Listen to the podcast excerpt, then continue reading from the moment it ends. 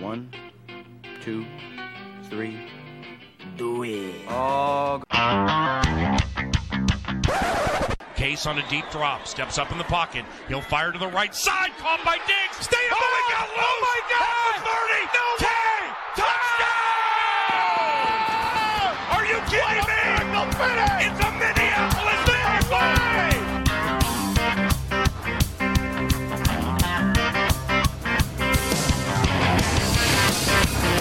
right, all right, all right. Here we are coming back in for another edition of the Scolders podcast. I'm your host, Ed Brownmarkle. With me, as always, my compatriot, my good Vikings friend, Mike Anderson. How we doing tonight, Mike?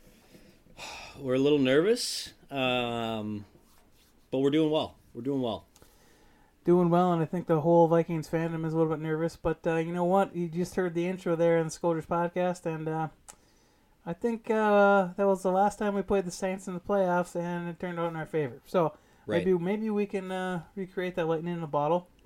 We'll find out. Um, we will.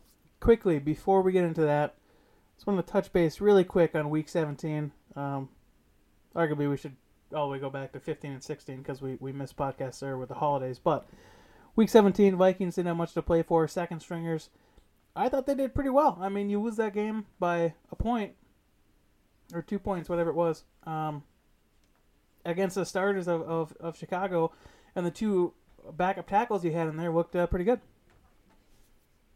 Yeah, I mean, um, I think Boyd, uh, you know, Eric Wilson. You had a couple guys that played really well. Uh, same thing, the line. I think overall, Vikings fandom thinks that uh, you know a couple guys that came in got some reps uh, looked, you know, overall uh, pretty solid. But um, in all reality, I think we were all just going through the motions as we watched that game. Uh, I know I myself was watching a few other games, uh, perhaps even closer than the Vikings game, just to see how I was going to shake things out for playoffs. But uh, Right. yeah, as you mentioned, nothing really to play for. Um, really, just trying to get through, get healthy. Um, you know, we did have a few injuries to some backups, but I don't believe anyone that you know is going to be playing major minutes here. Uh, come Sunday at, at noon, uh, suffered any sort of injury, so we should be really rocking with uh, basically the full squad. No, leading into this game, uh, do you think this this full bye essentially that we gave the starters is that more of a plus or is that maybe a little bit of a minus because you didn't have them play at all? No, I think it's a plus. Um, I, I, I don't know. I just, I think with this team, you've got a lot of veterans there uh, that have been here. They've they've been to playoff games. They need to rest that body. Uh, you know, I, I, I don't see really any you know any negatives from having those guys rest. I, I am a little surprised at how many players didn't get in at all. Um, but overall, I think it's going to be more beneficial. This team is very good, but they can only play at that level when they are you know basically all there and all playing at a you know ninety percent health level. I think as we've seen throughout the season here with uh, some of the guys that have gotten banged up, it's uh, it's definitely nothing you want to trifle with, especially if you can go in and uh, meeting this game, just take it off and, and go into the playoffs completely healthy because you're gonna need all the juice Yeah. you can. Yeah, Um, yeah. So, leading into that, Mike, we got a playoff game next Sunday. Sunday at noon. We walk into, what is it, Superdome? Still a Superdome? Mercedes Benz Superdome? Is that it still? I believe it's the Mercedes Benz Superdome. Yes, sir. We walk into there against uh, the New Orleans Saints, who are 13 and 3. We're the sixth seed. We'll just talk about what, what we have at stake here, because sixth seed, I, I don't know what how much is expected from us in that position. I don't know if uh, if we're feeling good that uh, we belong in that position. If we think we should be higher, I, I don't. Where you at with that, Mike? Well, I think there's a few trains of thought, right? One, the NFC was was stacked this year. Um, certainly performed to a higher level than I think I well I know than I thought it would. Uh, with San Francisco playing uh, to the tune of 13 wins, with the Green Bay playing to the tune of 13 wins. Um, you know, the Vikings at 10 wins, being the sixth seed. Uh, I think you can again look at it one of two ways. One, if we were the sixth seed but had you know lost a really competitive game to Green Bay two weeks ago, uh, and then you know again last week you lose that game, that doesn't really matter, doesn't play into it. You're probably coming into this with a little bit more confidence, right, than I think the in general the fandom is right now. Uh, unfortunately, we've lost two in a row. Uh, they looked horrific against Green Bay in a, in a big game that, you know, the division was still technically kind of on the line. Uh, certainly, as you looked at week 17 and, and Detroit making it close for, well, essentially leading or not trailing the entire game. Um, you know, I, I guess the last two games, if they would have won a little differently, I think you have higher expectations. So right now, um, I think it's difficult for uh, in general for this fan base to really get excited because a um, you're facing a team that probably presents the worst matchup, at least in the eyes of, of our fans. Um, and B, you're on a little bit of a slide right now, and Cousins is coming off a bad performance. You've got Thielen and Dalvin, two of your better players that just don't look right, have been injured, and then you, you know, you both have you have Kendricks that uh, the heart and soul of this defense that also is hurt. So I would say overall, um, you can only go up from here. I, I, don't think there's a lot of people, and I, you know, around here that are expecting much, and, and certainly nationally, I, I bet you will not be able to find a single analyst that will pick Minnesota in this game on Sunday. And I was looking at the lines in the wild card weekend, and the Vikings had the uh, the highest points given. So they had the spread was eight points. Um, New Orleans yeah, favorite, think, obviously. Everyone else yeah. was, was, around two to three. So um, clearly, we have an uphill battle to climb. Um, let's talk about how we get there, Mike. How do we get there with the offense? Well, uh, I mean, the offense needs to click. Um, it seems like it's it's almost been a light switch, right, this year that either the offense is going or it's completely shut off. And and you look at the Green Bay game, and you look at the uh, the first Chicago game. I think would be the two where just they couldn't turn that light switch on, right? Um, the loss to Kansas City, the loss to Seattle, they were still able to score some points, move the ball a little bit. Um, so I think first and foremost, we need to hope that it's not one of those games where Cousins comes out and just can't do anything. Stefanski's got a horrible, you know, scheme and play uh, game plan. That's that's first and foremost. If you can come out and they can start to move the ball a little bit, I think it's vital to take a lead early. And I know this is cliche, but guess what? When you're an eight point underdog on the road in an opening game uh, of the playoffs, you're going to run into a lot of these cliches because it is true. They're going to have to start fast. They need to take that crowd out of it a little bit um, luckily, luckily, we play in you know one of the loudest stadiums there is, but I would say the Superdome is right up there. Uh, so we'll be a little accustomed to that noise. Um, it's just usually the offense isn't on the field during that time. So if they can get out early, get that ball moving, um, I think that's where I want to start uh, offensively. That's that's going to be the big key number one for me. Um, I don't know what what do you think about that? Uh, you know, I, th- I, think you're spot on there, and you know, cliches are cliches for a reason because they, they often come true and they're often uh, uh, spot on with, with how you need to, to be doing things. Um, and I could not agree more because we know how tough it is for opposing teams to come into our stadium and play with that crowd noise. Right. Now amp that up to a playoff level. Um, now I was at the game when we beat Seattle. I swear to God, this, that is the loudest I've ever heard a stadium, and it was that way the entire time that the defense was on the field. So New, or New Orleans, right? Yeah, versus New Orleans, yeah. Yeah, yeah, the miracle game. You were there, correct? Right? Yeah, yeah, yeah. So I, I'm expecting that level for the Vikings offense when they're whenever they're on the field, and I got to tell you, that's it's deafening. It's it's absolutely nuts. It creates a whole different challenge for the offense. And like I said, it, as soon as you can start taking some points off the board, getting them kind of backpedaling. You can get the crowd noise out of it. You get that up tempo going. That crowd doesn't really know how to react to that because a lot of times it amps up a lot in third third down, fourth down in those situational plays. So yes, yes. You, if you just keep the chains moving, you keep ahead of the chains. You can take that crowd factor out of it just a little bit, and you just need a little bit of that edge to start scratching away and clawing your way uh, to a win in that stadium because it's going to be difficult. Well, I, I think you nailed it, right? We've seen it before that the crowd's going to get into it every third down. If that game's close, the third down, they're going to get going. The, you know, all your your different, uh, you know, bits are going to play. They're going to try to get the crowd going. But maybe we go a little bit of a hurry up offense early on, first, second down. You get a first down here or there. You're going to be able to sneak some plays in where you're actually going to be able to make some play calls. You're not going to have to go with silent, you know, silent counts the entire time And now all of a sudden, if you can put some points on the board, uh, you can almost flip that home field. And and uh, I just I think that's going to be vital. Um, and and then really, you know, second level from there is Dalvin's going to have to be really successful. Um, the Saints, you know, haven't necessarily they don't get run against a lot.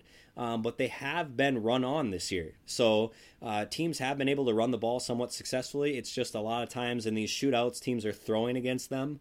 Right. Um, but the Saints have lost, you know, two major components their defense and. Uh, um, Davenport and, and Rankins are out. Uh, you know, some some big guys on the defensive front.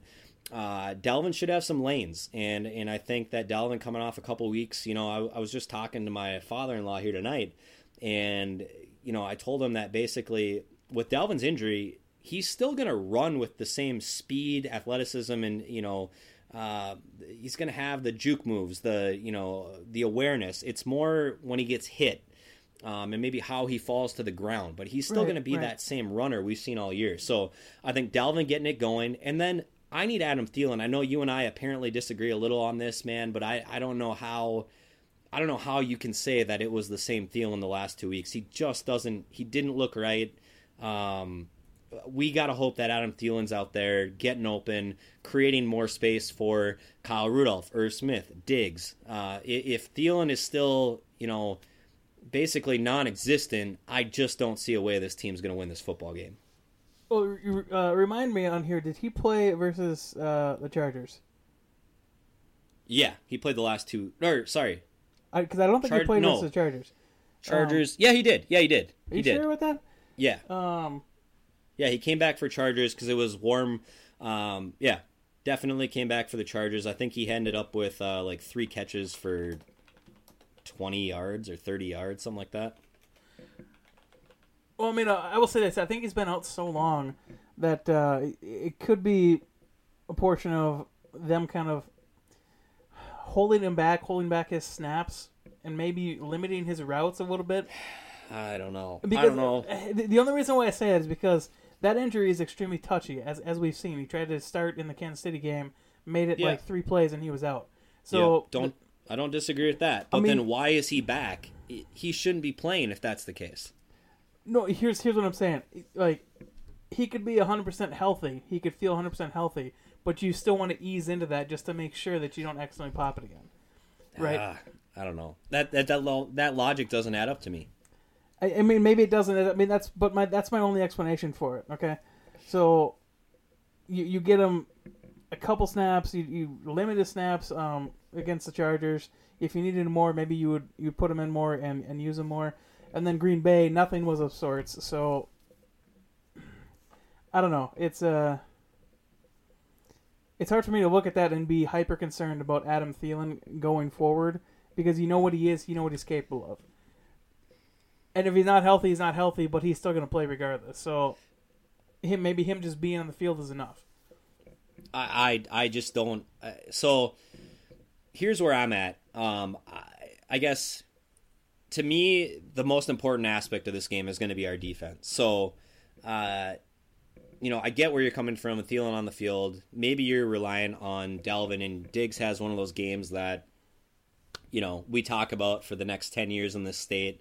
Um, you know, he he roasts Lattimore or Jenkins, whoever they end up putting on him. But um, I just think that when Thielen is playing at a high level, it's not even I think. Obviously, we've all seen it. When Thielen is playing at a high level at the with the route running he's capable of, he creates so much opportunity for everyone else in this offense, along with making Cousins' life a hell of a lot easier. So Oh, 100% agree. I, I just I think that Thielen and Dalvin are the two major, major, major keys for me to get this offense going. Um, and that's not to say that I, I I think there's a decent chance Diggs has the biggest game, but for him to have that game, Dalvin and Thielen need to open up the space, need to draw their attention. Um, so that's the big thing for me. You know, love it's an indoor game. Love it's not prime time. Um, I think if we're going to win this football game, we're not going to need to score as many points as probably uh, everyone else thinks. I'm starting, you know, I'm hearing a lot of 38, 44. Um, that's not where I'm at. I think that if we can get to that 27, 28. Um, the way I'm envisioning us winning this football game, that's the number I'm looking to get to 27 28 anything higher than that and then I'm putting the I'm putting the blame on the defense if they don't pull this one out All right. Um, I'm sure we'll touch on the defense here in a little bit here, but I will interject and fight back on one thing for you. You say it's not prime time. This is the only game in the time slot. That, es- that essentially means it's it's it's prime time, Mike. yeah but I mean Sunday at noon maybe that's just I don't know maybe it's uh maybe it's a mentality thing for Cousins I Sunday at noon know, indoors. man. I don't know, maybe. yeah. Um, but yeah, I mean, I feel like we're probably gonna need more than 28 to win this game, just because I really don't trust the defense. But over the past several Man, weeks, we'll get into this. defense is later. clicking I mean, they're, Defense they're is to come clicking. back. Um, anyway, uh, what else can we talk about in the offense here before we move on? Because I, I, I feel like we're covering most of it, but um, I feel like we're missing someone here. Well, I mean, we're, we're missing. I, I think I know where you're going. You're going Cousins, right? Um, I was going somewhere else, but go Cousins. well, I mean, yeah, Cousins is a. It, it's. I, I think that that just goes unsaid, right? You know, this is you're gonna have the fans like this is why you pay him the money. He has no chance to perform. It's playoffs. You know, you're gonna. If if you're a Viking fan, I would just encourage you not to watch any sort of national media. Um, I started today. My favorite one was that Ryan Clark on ESPN tonight said he was looking forward to the Green Bay New Orleans matchup uh, the following week. He's he didn't even like didn't even discuss the potential that Minnesota could potentially you know uh, win the game and just jumped straight ahead. And then I know you mentioned the NFL hype video. The Vikings aren't even in it. Um, just don't which- pay okay. attention to national media. Which which is absolutely insane to me because okay, we had that spot clinched at the close of last week. Actually, not even Right. at the close. We had it before we even played last week. yeah. And they had the Titans in there who didn't who didn't wrap up their spot until week 17. Well, and it you know it's one it'd be one thing if you're I mean the Titans right you know your common NFL fan might not be able to name two players from the Titans right but I mean you've got Diggs, Thielen, Dalvin, Cousins, Minnesota's two Uh, year, two years removed from NFC Championship. Rhodes, Harrison Smith, Danielle Yeah. Hunter, Everson Griffen. These are these are I mean even Barr at this point like these are names that are known throughout the NFL. How do you not incorporate them into some I don't know. But um We're getting into the weeds. it's a different podcast. Yeah. But yeah, I mean, listen, we're not going to sit here and berate Cousins. Um, he looked horrible in the Green Bay game. They gave him the week off. Uh, you mentioned that he tends to bounce back really well after a poor performance. Let's hope that's the case. Um, I have learned that there's really. There's really nothing we can do, right? He's either going to come out and he's going to have it right from the get go, and he's going to play a hell of a game, and he's not going to be the reason we lose, or you look at that, you know, whatever two out of 15 games is this year, um, you know, that, that 15% of the time, he is the reason we're losing the football game. right. Uh, if that's the case, it's not going to matter. We're going to lose by, honest to God, we're going to lose by 20 plus points. But the good news is that most of the time, he's not the reason. He's going to keep you in the game. Um, Well, I mean, we have examples know. of that too, right? Well, I mean, you look at last year, Green Bay, that tie. He was the reason why we were in that game. You look at Right. um, last year, the Rams game. He was the reason why we were in the game. The defense was, was Yeah. crap in the bed. You look at Seattle this year. He was the reason why we put up 24 points on offense, and he was the only reason why we were competitive in that game when defense gave up 37. So he has these times where if if you need to if you need to absolutely, you know, shoot out race, he can do it. listen, most of the time he is he's not again, he's not the reason we lose football games. I understand that with him being one of the first quarterbacks that got paid, the the cons- the, the consensus here is that he needs he's the guy that should go win you the football game. He should make the difference. And I don't necessarily agree with that narrative because you look across the league now, there's what, five, six, seven guys that are making just as much money as he is, and there's only what, one, two guys that you're actually like they're going in and winning us a football Could game. argue Drew for like Brees, maybe three or four. Drew Brees is the guy. Aaron Rodgers at times, even Aaron Rodgers during the regular season this year hasn't really been that guy. But you know, you have a couple Lamar Jackson, you know, who's not even getting paid at this point. But um, you have a few quarterbacks. Okay, to be clear, he's come- getting paid something.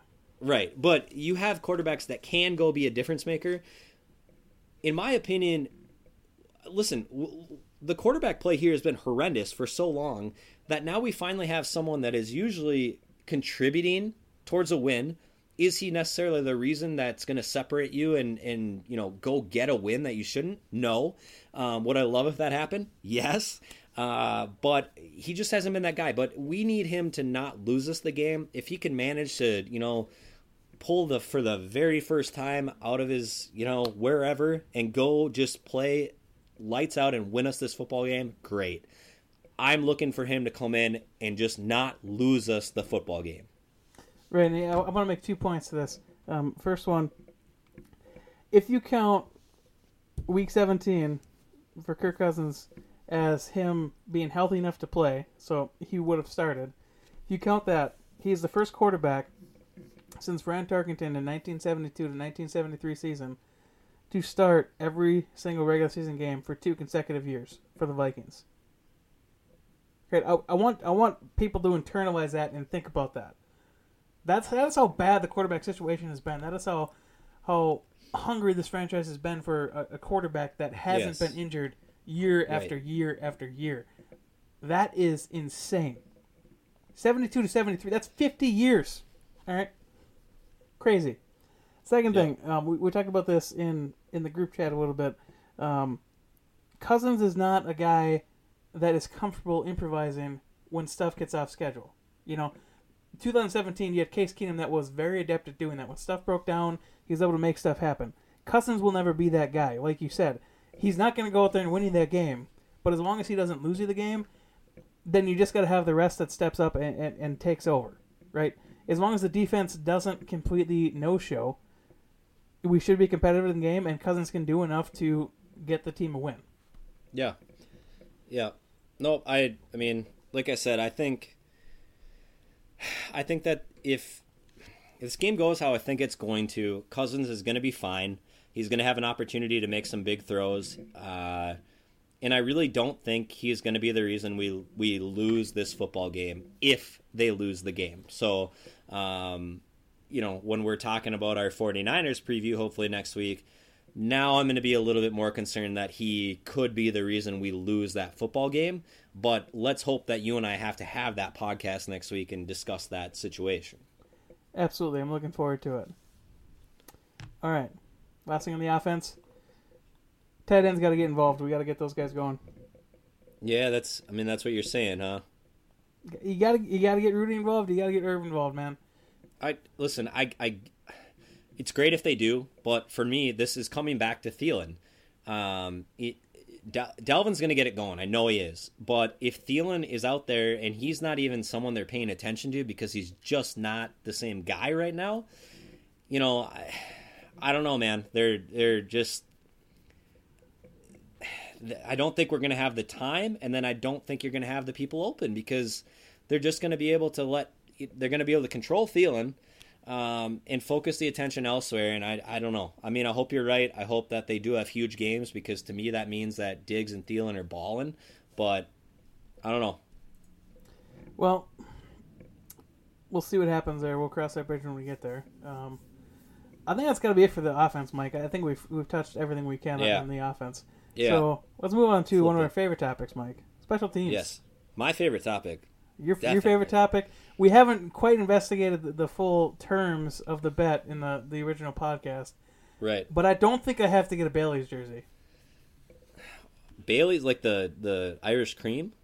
Well, Bailey. Yeah, well, I probably have. I probably need Bailey's if I had ordered a Bailey jersey. Oh, I'm gonna be through a seven five of Bailey's by kickoff on Sunday. Oh yeah. Oh yeah. But uh, anyway, so I mean, Dan Bailey, out of all kickers, finished eighth. Um, pretty close, ninety-one point seven eight percent total combined kick percentage, um, Yeah. including extra points and field goals. Um, I think his only missed, like he made everything 30, 40, and then I think he had one miss in the the forty to fifty range, and he drilled all of his fifty pluses. Yeah, So- we- He's only missed two field goals, right? Um, no, I think only, yeah, two field goals. Yes, you're right. Yep. Yeah, two field goals, so he's been pretty money. I think I think he's fourth in field goal accuracy and basically one kick separating him from third. Uh, Yeah. So he's been he's been damn good from a field goal standpoint, and I believe one of those kicks um, went off the upright, right? I'm not certain on that. Okay. Um, I thought he had one. It could have been an extra point, I guess, but I thought one of the kicks. Regardless, um, here's where I'm at with Bailey. And you know, if you've listened to the podcast, you know I'm a huge Bailey fan. I just have, I have so much confidence in him right now. We were talking in the in our uh, uh, climb the pocket, you know, Daily Norseman group this week, and I said it, it's finally nice to know that, you know, when you have a kicker come out, I just have confidence that that thing's going in. You look at this the Chicago game, and I know it didn't mean anything for the standings, but Dan Bailey had a lot on the line. Um, he had a major incentives on the line for him. Uh, if he would have missed kicks, I think Schefter was saying every missed kick would have been about 250k that he would have potentially lost. And he comes out there and goes four for four. Granted, they're all inside of 30, but he might as well have been kicking to a one yard wide uprights because everything was dead center last week. And um, I guess for me, it's just it's massive to have confidence in a kicker. And you know what? If we're down two with three seconds left, and Bailey's got a 51 yarder setting up, I'll see you in I'll see you in San Francisco next week, baby, because that thing's going through. That's all they get you, Mike. That's all they get you. That's all they get you right there.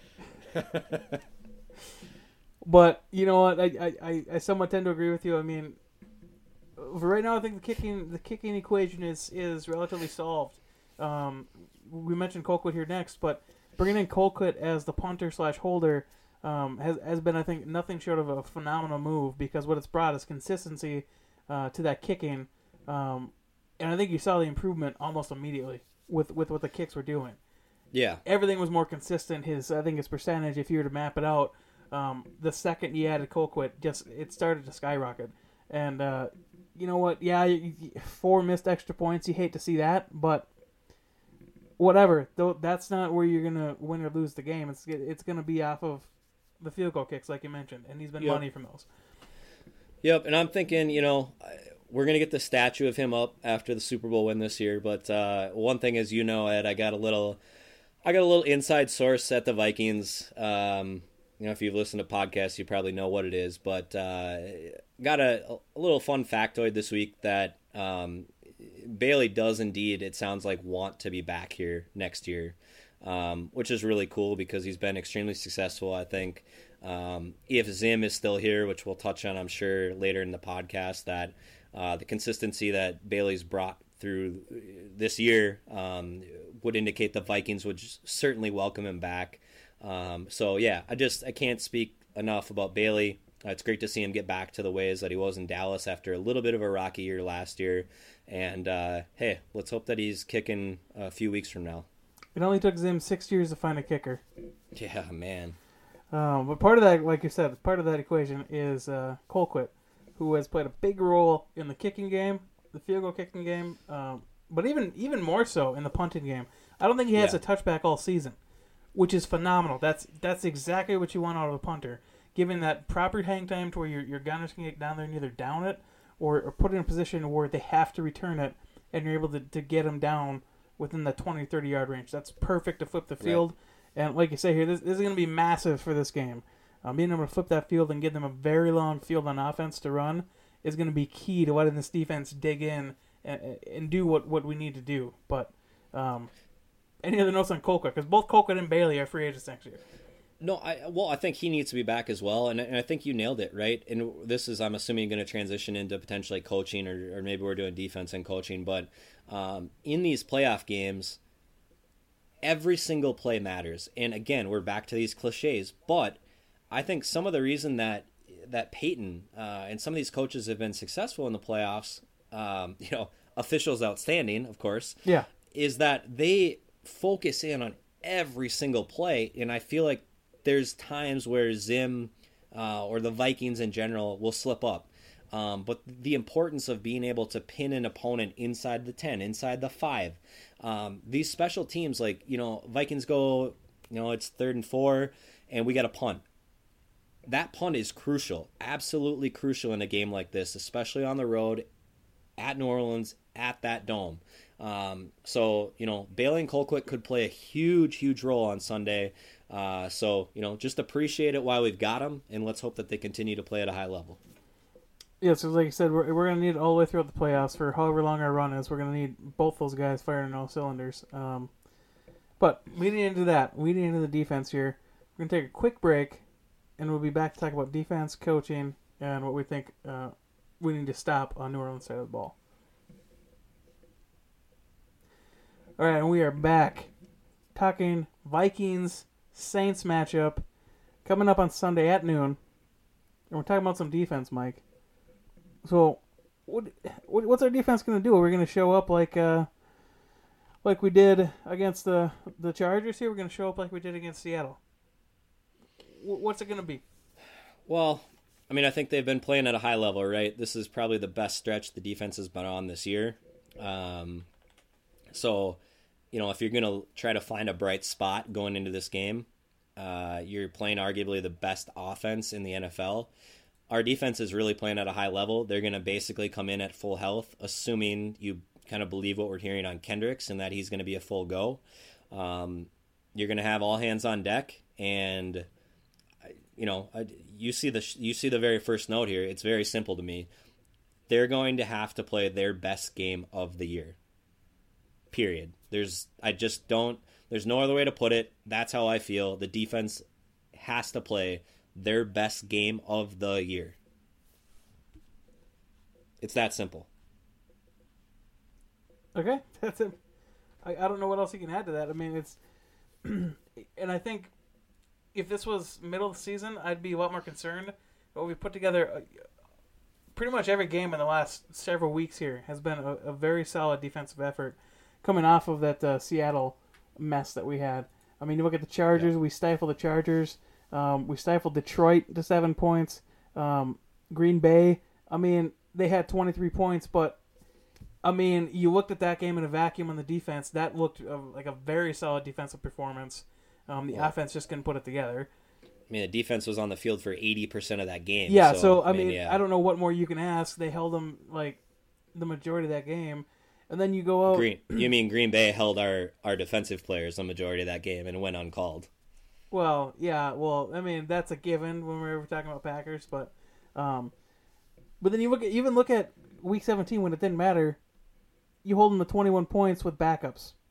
Yeah, no, they're I mean, they they're playing at a, they're playing at a really high level. No, not only Um, that, but you look at the turnovers that we're producing. Chargers, we produced seven. I think Detroit, we had a couple in there. Uh, Green Bay, three in the first three three, in in the Bay. first half of Green Bay. So- yeah. I mean, if you can continue that, if you can steal away some possessions for your offense, um, I don't need to tell you this. That's only going to help uh, in a game like this in hostile territory. You take the wind right out of the sails out of that building. If you if you get Yeah. a pick, you get a fumble, you you start forcing some of that stuff, and it's it's game on at that point. Yeah. So I guess here let, us deep dive a little bit. Like I said, I think defense is the the focal point of this game.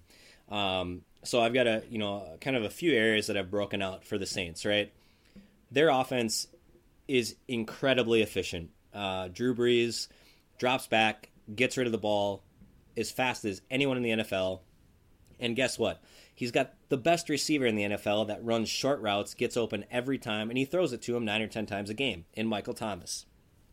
How do you stop that? Right? Well, for me, you can say you're trying to you got to try to get pressure. You got to try to get pressure. You got to try to collapse that pocket. Brees is 78 years old. He's not going to run anywhere. Not exactly as nimble as uh, maybe he was, you know, 50 years ago, but he gets rid of the ball too fast, right? That's how they combat it. It's a it's a true West Coast offense where boom, ball's gone. So to me, what do I always say? You got to get those hands up. They need to get hands up. We got to use you know, use that large presence on the line, use the athleticism in Danielle, use the athleticism in Everson, uh, the Barr, Kendricks, the guys that might be coming in. You got to get the hands up, try to tip that ball. Um, the tip passes, we've seen it fairly often this year where that ball get tipped and the rest of our defense, that secondary, you got two of the best safeties in the NFL coming in, can make that interception. Um, but on top of that, let's make Brees uncomfortable, right? Uh, Brees is, is no different than the Rodgers and and uh, um, Rivers, some of these these guys that are the old school drop back and pass. If you can get to them and frustrate them and hit them and, and hurt them. You know, and, and again, we're not trying to take anyone out. It's kind of ironic talking about the Saints and Bountygate, whatever. But you know, if you can just get and get some good, clean, hard hits on an older player like Brees. Um, he could get jumpy. You know, he could get jumpy and try to make some throws early, and that's where you can jump routes. So, um, for me, that's the number one thing is that you got to try to collapse that pro- pocket, uh, potentially look at some unique blitz packages as well to get some pressure in in the times where you know that Brees is going to maybe have to take that extra half second. Uh, but get those hands up, man. Tip that ball.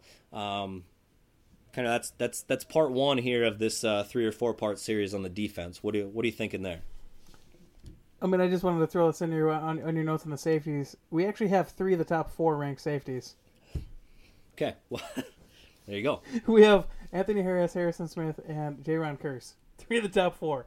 So um, I, I think you're spot on with that because whenever you try to pressure a quarterback that, that gets it out quick, it just it never seems to work. It always seems to shred you.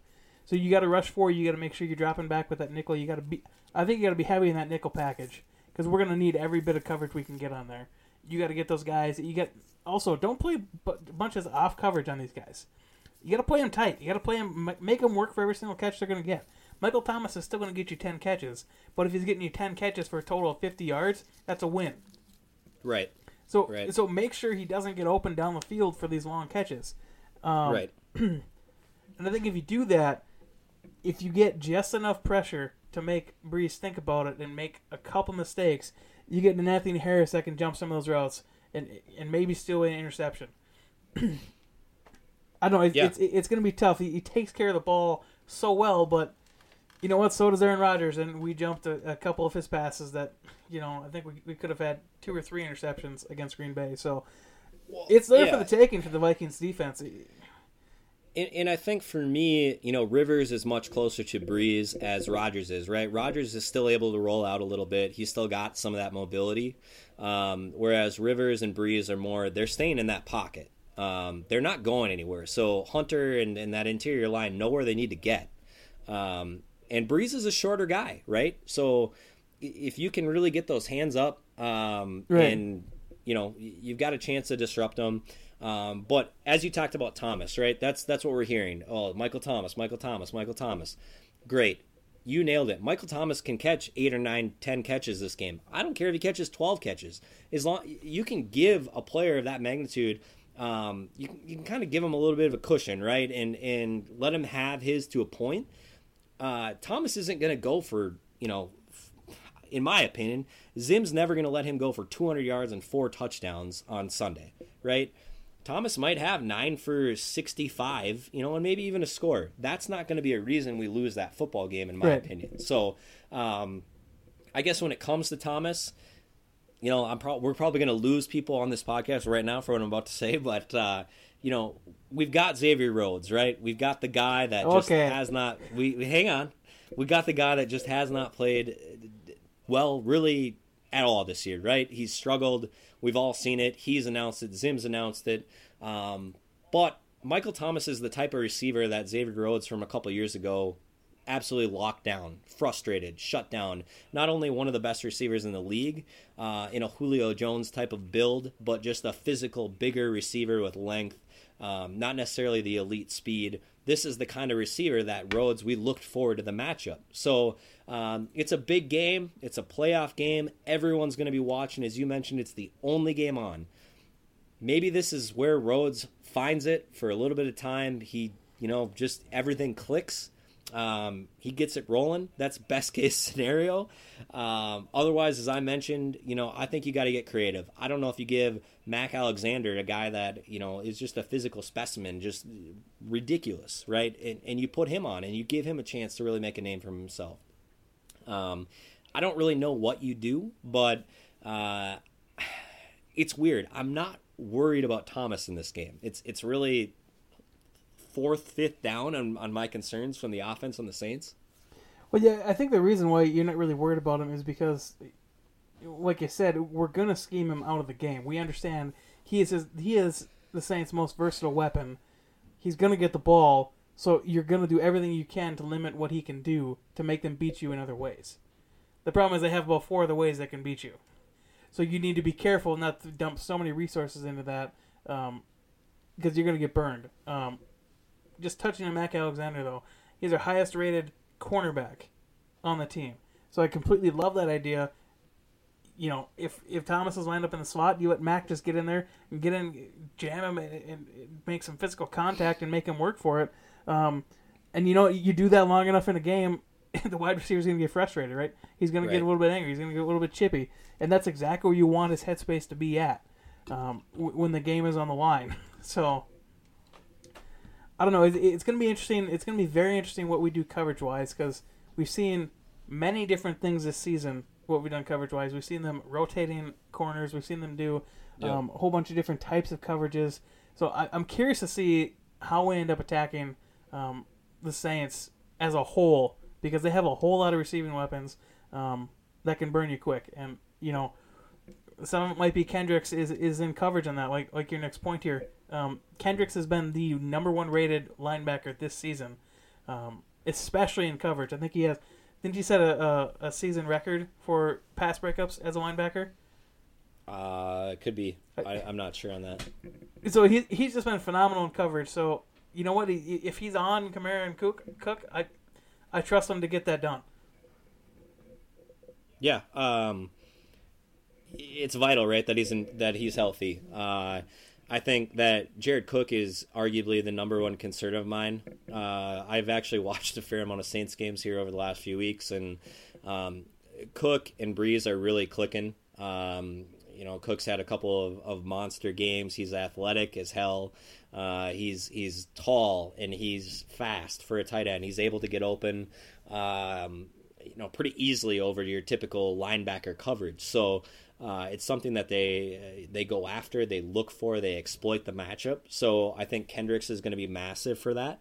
Um, you know, and then you look at Kamara, a guy that had scored two touchdowns, uh, both of which had come in week three and hadn't scored all the way until I think week 16, and then ends up throwing two scores up and then two scores last week. You know, so he's got four touchdowns, uh, basically tripled the touchdown total in the last two weeks. So um, an elite player that you know, if you remember back to the Minneapolis Miracle game, was a player that at that point the NFL couldn't even figure out how to cover, how to stop. He was this you know unstoppable force. Um, slowed down a little by injury this year, but seems to be finding some confidence at this point in time. So um, I think between Kamara and Cook, that's really where I'm worried that we could get exploited and, and they could have some nice games.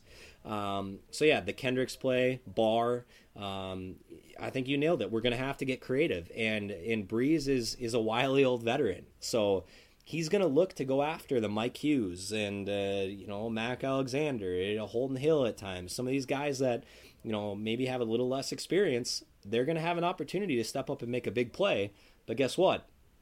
They're also going to have an opportunity to give up a big play. So Right. uh, that's that's where I'm saying the defense has to come and play its best game of the year. They got to have each other's back. They cannot have miscommunication. Um, they need to come out and just play a lights out game. Uh, and to me, this game rests on the shoulders of this defense. Uh, you mentioned uh, some of the younger guys that might have to step up, and, and for me, that's that's honestly a, a positive in my eyes because they're young and stupid enough to not have made all those mistakes before. You know, Right. so if if they make that mistake, it's it. Sometimes that mistake is actually in their favor, right? They're they're jumping the ball where a veteran might not do that, but they can do that. They can make splash plays where, where the veteran might might understand the percentages a little bit better and not make that call. So, I, I think the upside and the high variance of those younger guys can be in your favor in a game like this, where where you need a couple of those to hit. and you know, like I said, maybe that's a Hughes, maybe that's a Hill. You know, popping off a, a, a route and just grabbing a pick six or something like that. You know, we'd love to see it, but I, I think I agree with you 100. percent I think the offense will show up to a reasonable level. Um, I, I don't have anything that's really based on the history of what the season has been. I don't think we're going to completely fall flat on our face in that respect. But it's it's really where the defense lands that's going to end up deciding this game. Yep. That's I mean that's where I'm at, man. And and a big part of that obviously is going to be the segue here into the coaching and the and the strategy that goes in. Um, but I, I'm just I'm not worried about the offense outside of of Thielen. I think if we get up there and Thielen gets going and is clicking it back to his old self, I think the offense is going to do enough. Um, I'm worried about the defense, and and uh, it's funny because I remember our preseason show talking about how we thought the defense might take a step back and the offense was going to be really good this year, and, and for the most part, that's been pretty close to accurate, right? Right. It's, both have been great. Um, defense took a little step back, but they've been playing really well as of late. So, and the offense has actually took a little step back as late. So it's, uh, but anyways, going into this, um, I just think it's an opportunity for Zimmer to really shine. Uh, two guys that know each other extremely well, and Payton and Zimmer, and, and man, though the defense has to show up. Absolutely. So, you mentioned coaching. Let's roll right into it. Yeah. What, what do we got to see, Mike? Uh, well, let's let's start out with with um, I guess let's start out with Zim and, and Payton, right? Um, two guys that coach together in Dallas. They know each other really well. Um, Payton, I believe, has been in New Orleans since 2006. Zimmer's been here since what 2014, 14? 14. Okay. Um, Yep. You know, so uh, some tenured coaches.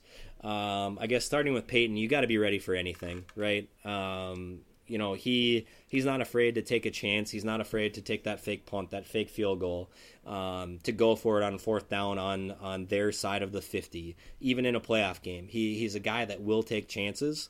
Uh, so you always got to be ready for it, and and that obviously goes down to Zim, but it goes to the special teams. It goes to our defense, offense, everywhere. Um, you always have to be ready, and that's where the focus on every single play. The coaches, we, we always talk about players not taking a playoff.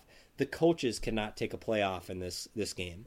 Um, you know the the Saints are coming off. uh, You can argue the Saints should have been to the Super Bowl uh, each of the last two years, right? They they lose in the Minneapolis Miracle on the last play to us. Um, they probably would have beat Philadelphia. Uh, you know, whatever hindsight, who knows? But I hate Eagles fans, um, so you know, suck at Eagles fans. Um, and then you look at last year, where you know they have a player get tackled, and a rule change goes into place because of a no call. Um, you know, ironically, then the single rule that was put into place should have been enforced in the Seattle 49ers game last night, which would have resulted in Minnesota going to Seattle, but uh, that's a different podcast. Anyways, And there's there's Uh, been you- like two instances of that actually being enforced, and one of them was against the Vikings in week two against Right. Green Bay. But you know, we, you know, you know, we digress. regardless, um, they've been a very good football team, and Brees is coming to the end. Um, you know, they still have a lot of solid players elsewhere, but um, you know, you never know with Payton, right? You never know if where he's at, and I just I, you got to be ready for anything. And then you look at Zim, and it's a guy that we've talked about before. He just it seems like we get out coached in these big games, right? We we probably should have lost the Minneapolis Miracle game after coming out early to a big lead.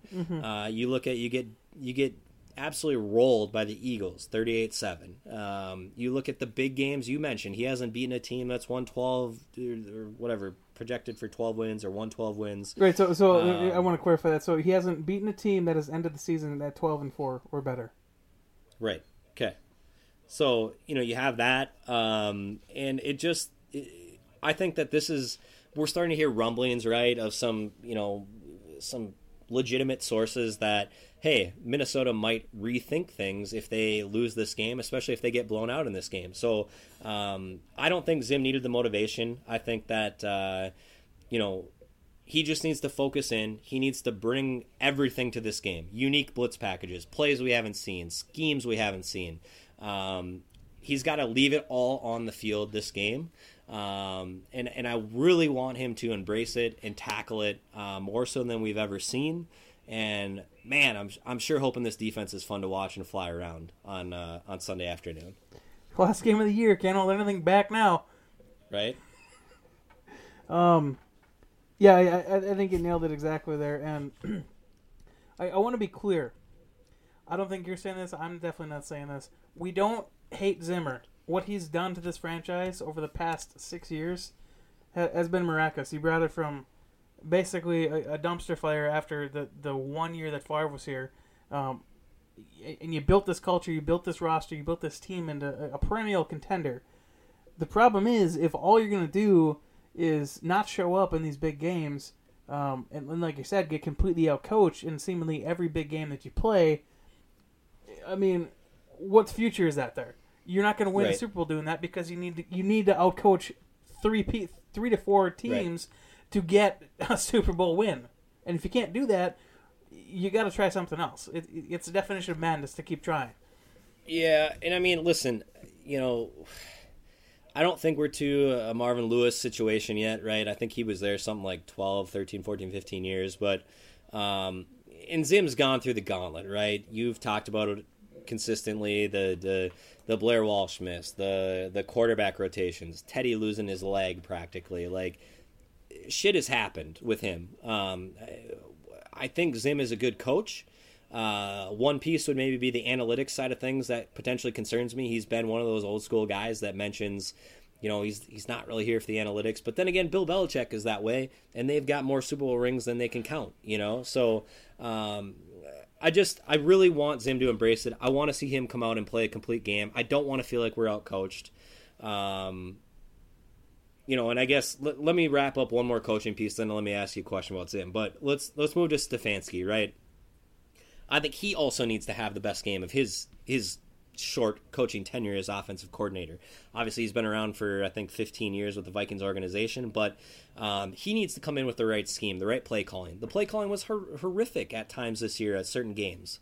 Um, he's been he's been spot on most of the time, but we've had a couple of those duds where, um, just like Cousins, you know, it could be the reason we lose the game. Right. So I'm excited to see what Stefanski can do. I think um, he's going to be motivated because guess what? Seems like half the damn NFL has head coaching openings, um, and you know he's going to be top of the list, especially if he comes out and plays a, a or coaches calls a great game and we win. Uh, he's going to be top of the list for a lot of these places. So he's got the motivation, um, but he needs to have the right scheme. He's got to put Cousins and these guys in a place to succeed. Um, and if he can do that and Zim can call his best game, man, I, I think that you know, Minnesota might shock. Uh, I'm not going to say the world, but they certainly will shock a hell of a lot of the U.S. I mean, Stefanski wise, I, you look at it and you see that he's capable. You put up 28 against the Cowboys. You put up um, 27 and a half against the Denver Broncos. You put up 30 against Seattle. Um, 39 against the Chargers. You know, pick six in there, but whatever. Um, 34 against the Raiders. I mean, 38 against Philadelphia. 42 against Detroit. He's capable of doing it. He's capable of turning it on whenever he wants to, right? But like you said, it's is it going to come together on this day? And that's the thing. I think you look back. I think several months ago, we had the question after one of our losses of which team is going to show up. We don't know which team is going to show up anymore. Right? You get all these inconsistencies of is the defense going to not show up this week, and we're going to need to, um, you know, boat race these guys to a, a 42-35 finish. Is the offense not going to show up, and we're going to need to hold them to under 13 to have a chance to win the game? It's the the ammo of the Vikings has seemingly been for the last several years consistently inconsistent. and the question is, Yeah. can we flip that? Can we flip that? Because, in all honesty, when the defense is on and when the offense is on, and when we don't make special teams mistakes, this team is capable of beating, not only beating, but beating handily any team in this league. I truly believe that. And no, and, and no one's going to disagree with you. I don't even think nationally, like you're going to get a disagreement, right? And and uh, you look at San Francisco, you look at New Orleans. New Orleans had a dud. They lost at home, like 29 to nine or something like that, to Atlanta. Um, a team that did come on late, but the, New Orleans almost lost to Tampa Bay. They almost lost to Seattle. They're all of these teams are mortal. Um, I guess is what I'm saying. They've all had dud games, so to speak, right? Um, you're right though. If if we come in our complete in all three phases, we can absolutely win this football game. We can absolutely beat the 49ers. We sure as hell can beat Green Bay after that. Um, but we got to start. We got to start on Sunday, and we got to start with the very first drive, the very first defensive stop, and build from there. Agree. But before we move into the preview, I, let me just and I, I know this this could be a full podcast and we probably will, but let me just while we're on the coaching, let me throw it at you. If we lose this football game, A, do you believe a change should be made at head coach? And B, do you believe a change will be made at head coach? Again, just you know, kind of off the cuff. Um, Yes to both. wow. Okay. Okay. Hundred percent yes that a change should be made if we lose this game because it, this is just another another notch in the string of failures of Mike Zimmer, and you can say, okay, um, wide left, that wasn't really his fault, but why you why you down by one point in that game? Right? Why did you allow them to get that touchdown? Right? There, there's several other mistakes that led up to that point. Does does it matter to you how they would lose this game? AKA, let's say you lose in overtime. Let- Let's say Dan Bailey misses a, a 35 yarder that would win it in overtime. The Saints go down and nail a 55 yarder. Does that have any impact on you? Or if they lose the game, period, you're yes and yes to those questions? I think if you lose the game, period, I, I, I think if they get completely blown out of the, the, the stadium, then yeah, it makes the decision a hell of a lot easier. But even still, if you lose by three, it doesn't matter because you still weren't able to get it done on some phase of the ball.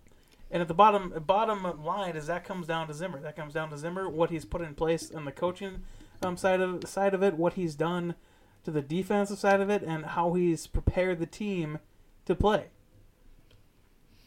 Okay. Like me and you said, this team is capable of so much, and if you can't coach coach that team to perform at that level that we know they're capable of getting to, then you failed. And we have yet to see that. We've yet to see that on a big stage that we can coach up to what this team is capable of. Well, and, and I mean, sadly, the best example this year is is you look at Green Bay, right? A team that's had talent. Uh, granted, they did make a lot of off-season moves this year, but you bring in a new coach and they win 13 football games. And I realize we can sit here and say they had no business winning some of the games they did, but guess what? At the end of the year, they won 13 games and they get to host a playoff game uh, in the divisional round. So. Um, you know, I, I think there's a flip. There's there's a side to each of this. Um, it's a podcast we will inevitably have unless we win a Super Bowl. Um, but yeah, just uh, good to get a little quick quick thought from you before we move into kind of a New Orleans preview here. Yeah, there's a lot at stake in this game. it's, it's not just you know the Vikings as a team, their playoff run. It's it's it's people's jobs at stake here, I believe. Yep. All right, so what do you got for preview, Mike?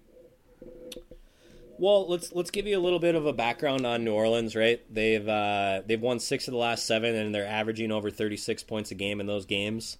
Um, the one loss in those seven was 46-48, uh, which I'm sure many of you watched. It was the game of the year against San Francisco at home. Uh, ended up, you know, losing on a Robbie Gould. I think what 40 some yard field goal. Uh, you know, they're they're playing at a high level. Um, they're playing some of their best football of the year. Uh, Brees is clicking. Um, you know they've they've run for over hundred yards in six of those seven games, and in the one they didn't, they had ninety five. So they're running the ball well. Um, you know, it's just th- this is a team that's clicking offensively. Um, you know, I guess going to that offense, they've got some major pieces, right? You've got Kamara, who I mentioned was having a down year, was banged up, um, you know, but four touchdowns in the last two weeks, and he's got a lot of confidence going in. Uh, I think he's going to be a player that we cannot overestimate. I think he's a guy that, um, you know, could really pose some problems in the receiving game and, and also in the running game. So you got to keep an eye on him. Uh, and then, of course, you have the passing game. Drew Brees, we all know what he is. He's playing at an MVP elite level. Uh, four interceptions only this year. He's only been sacked 12 times. Uh, now, of interest, eight of those 12 sacks came in two of their losses. So Atlanta got him six times, and the Rams got him twice. Uh, so, again, if we can get some pressure, um, it appears there's a direct correlation to you know getting Brees on the ground and winning football games. Interesting. Um, uh, other than that, though, you know, elite completion percentage.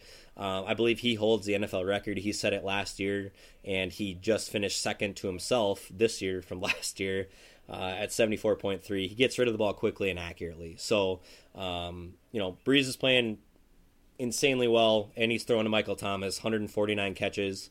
Um, you know, he is just he, he plays to that quick pass. He gets open.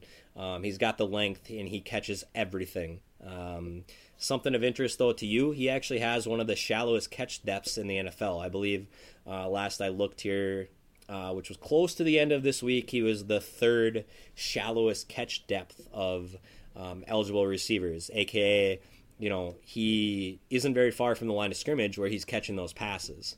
Um, which makes sense, right? Again, it's a it's a true West Coast offense where he's dropping back, getting rid of that ball. So um, that's really where they're at. Man, this team is playing at a high level. It's it's uh, it's the reason that everyone is going to pick them. But what have you noticed about what I've said so far here on on those all those points? Yeah, I don't know. What side of the ball are all those points on? Oh, on the offense, Mike. Yeah. So defensively, uh, this team can be scored on, can be run on, can be passed on. Um, they've got, as we mentioned, some some guys that that are out, some major major playmakers for them um, that are on the IR. So you know you've got you've got Marcus Davenport, Sheldon Rankins, um, defensive end, defensive tackle, two guys that um, are really all pro caliber that are not going to be in this game. You've got Lattimore, who yes, he's still a very good player, but having a bit of a down year. They just signed Janoris Jenkins. They've got some new faces moving in and out. Um, this is a team that you can move the ball against. So um, now you're maybe starting to see the trend of where I'm going with this whole thing. The Vikings defense to me is much more important in shutting down what's clicking right now for this team as opposed to our offense, which I think is going to have no problem moving the ball. When when we've played teams that don't have very good defenses this year, we move the ball at will. You look at Chicago. Um, you you look at Green Bay, a team that's that's had um, kind of a defensive defensive resurgence. We've had a little bit of trouble at times, but everyone else, even Seattle, we're, we're moving the ball. You know, that's again why I'm telling you the defense is going to be the reason we win or lose this football game. And maybe it's not. Maybe it's not so much that we need to shut them down, but just slow them down enough to our offense can uh, can can do enough to take the win. I want to shut down. All right. I want a statement, baby. One one point on Brees here, though. I mean, I'm just saying, Brees this year, he's eight and three. Teddy Bridgewater's five and zero. I'm just saying. Yeah, you got it. You got it there. I'm just saying. Maybe they should start Teddy instead. Just saying. Right. Let me ask you this: Which quarterback Yeah. would you rather see? Which quarterback would I rather see? Yeah, which quarterback's easier? Like in this game, yeah, you're saying? Yeah, yeah, yeah. Um, I think I'd rather. I think I would rather face Teddy. Now, the reason I'm Wow, saying that is that you hate hang Teddy, on, okay. Hang on, hang on. the reason I'm I'm saying that is more. Brees has so much experience. He's won a Yeah. Super Bowl. Teddy, bright lights. Um, you know, we, we, don't know what that is yet. yeah, and, and I just I'd love to see Teddy in that pressure situation against a defense of this magnitude. Uh, I think anyone in their right mind, even though as you all know I'm a huge Teddy fan, um, yeah, you, you'd much rather see him. Uh, but you know, unfortunately, we're gonna get Brees, and and uh, you know he's gonna be motivated, man. He might think this is the last run with this this sort of a caliber team, and it's gonna be tough to go in there and get this win. All right, Mike. Any other notes before we get to our prediction? I did have one fan question, which you're not gonna love, but What's that? Um, it, it is an avid listener. Uh, he does listen every week, and, and I I made sure I brought this question up at the very end, so he had to listen through the entire show before we answered it. But um, the question is: since the Packers have, without a doubt, dominated the NFC North for the past decade, can all the people who own the Packers organization now say that they own the entire NFC North? Okay, let me guess. This is uh, this is one James Donald. It's not. It's actually his uh, good friend. Okay. Uh, it's yeah. yeah. First off, no, you do not own anything in the Packers. Sorry, you just don't. If they wanted to sell, I guarantee you, you're not getting a say in that, and you're not going to get a cut of it. You are a fundraising tool. That is it. And emphasis on the last word there, tool. you own a piece of paper, and that's it. You do not own any of the Packers. They don't ask your opinion. You don't get a say. So no, you do not own the NFC North. And if you want to go historically over the last five years, no, you have not owned the NFC North. Okay. Get out of here. All right. All right. Well, that was uh that was the fan question of the day. Again, we would encourage uh, fans of all uh, you know teams, preferably not a team that just asked the question to to send them in. Um, but uh, yeah, predictions. Um, am I starting? You starting? What? Where are we going? What do you want? I'm gonna have you start. Let me start. Maybe we should do it this way. I'll start with my Viking score. You do your Viking score, then I'll do my New Orleans score. Then you do your New Orleans score. Ooh, this is this is complex. I know, but we can get there. We're smart. All right. All right, all right, all right, all right. I think the Vikings are going to score 27 points. Okay, that's it. Well, no context. You're just that's that's where you're at. 27 points. That's I, I got no context for that. I don't know how we get there, but 27 points.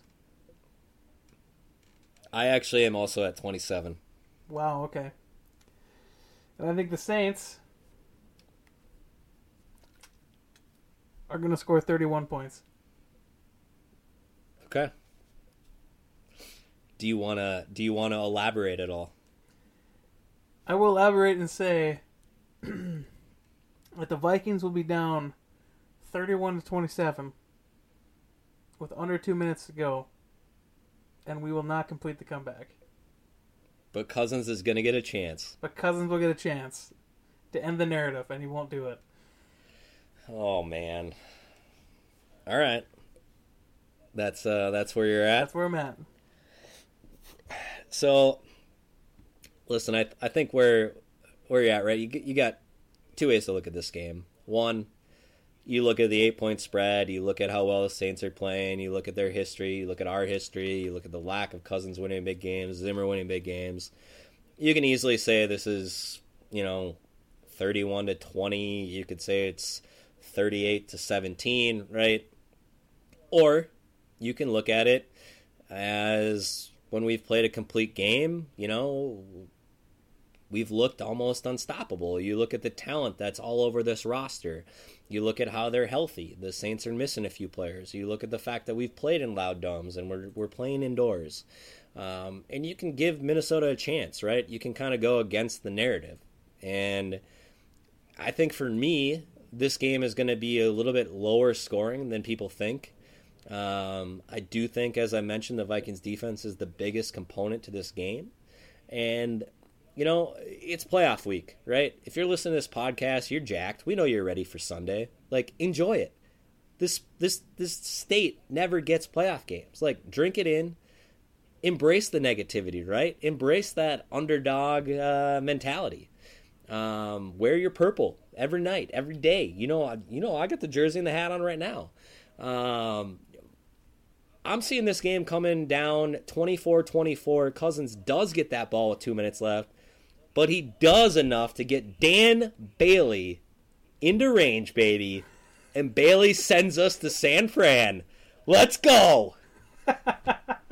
Okay, but okay, we have to reiterate what, I said in uh, before we started here um, how that field goal is going to happen. Okay, so here's how this field goal is going to happen. Okay, he's going to kick it, but it's going to be iced right before the snap, and he's going to kick it. It's going to go through. Then what's going to happen because it's pure Vikings is he's going to the the second attempt he's going to miss it, but there's going to be a penalty, a defensive penalty, untimed down, and then the third kick he's going to make it just by an inch. Because that would be the perfect way for Vikings fan to deal with that kick. Basically, ah, three Man. heart attacks. I I'm gonna be a nervous wreck anyways. It's just I don't know. I'm feeling a close game though, man. I love it. It'll be interesting for sure. It'll be interesting for sure. Um, I'm looking forward to it. Um, yeah, looking forward to it. It's it- it's playoff football. I mean, you have a chance while you're in the dance. So we're here. That's right. We got a shot. You know, if you don't think we're gonna, if you don't think we're gonna win, you know what? You're, you're probably right. But there's always a chance. Yeah, but if you if you don't think this team's gonna be motivated, they're out of that video. Zimmer already did you see Zim mention that today? Yeah, I did. Yeah, was so the, the players know they're not in that video. The players know they're the biggest underdog. Um, that team is going to be motivated. It's I don't know. It's I'm excited for Sunday, man. Should be a good one. Should be a good one regardless of the outcome. I, I'm excited for it. It's playoff is back, baby. Let's go. But that's gonna do it for us, I think, Mike. Unless you got anything else to add. No, um, I'm going to start. Uh, I guess prepping for the 49ers podcast next week, baby. Yeah, start getting some of that, that deep research going because we're gonna need it, man. Jimmy G, McKinnon, Oh. even though he's not playing. Yeah, we're, but we're, we're gonna need it, man. That's a tough team to beat, so uh, we're gonna need every every bit of juice we can. Um, maybe we should rest some players this week. nah, well, okay. Maybe in the second half when we're up big. Sounds good. Yeah. But anyway, that's gonna do it for us on the Scolders podcast. I'm at Namok Seven on the Twitter. Muskie underscore Mike. You know the deal. We're part of the Climb in the Pocket Network. You know, go check us out on Daily Norseman, all that good stuff. Um, that's it for us. Skol Vikes. Let's go win this one. Skol, baby.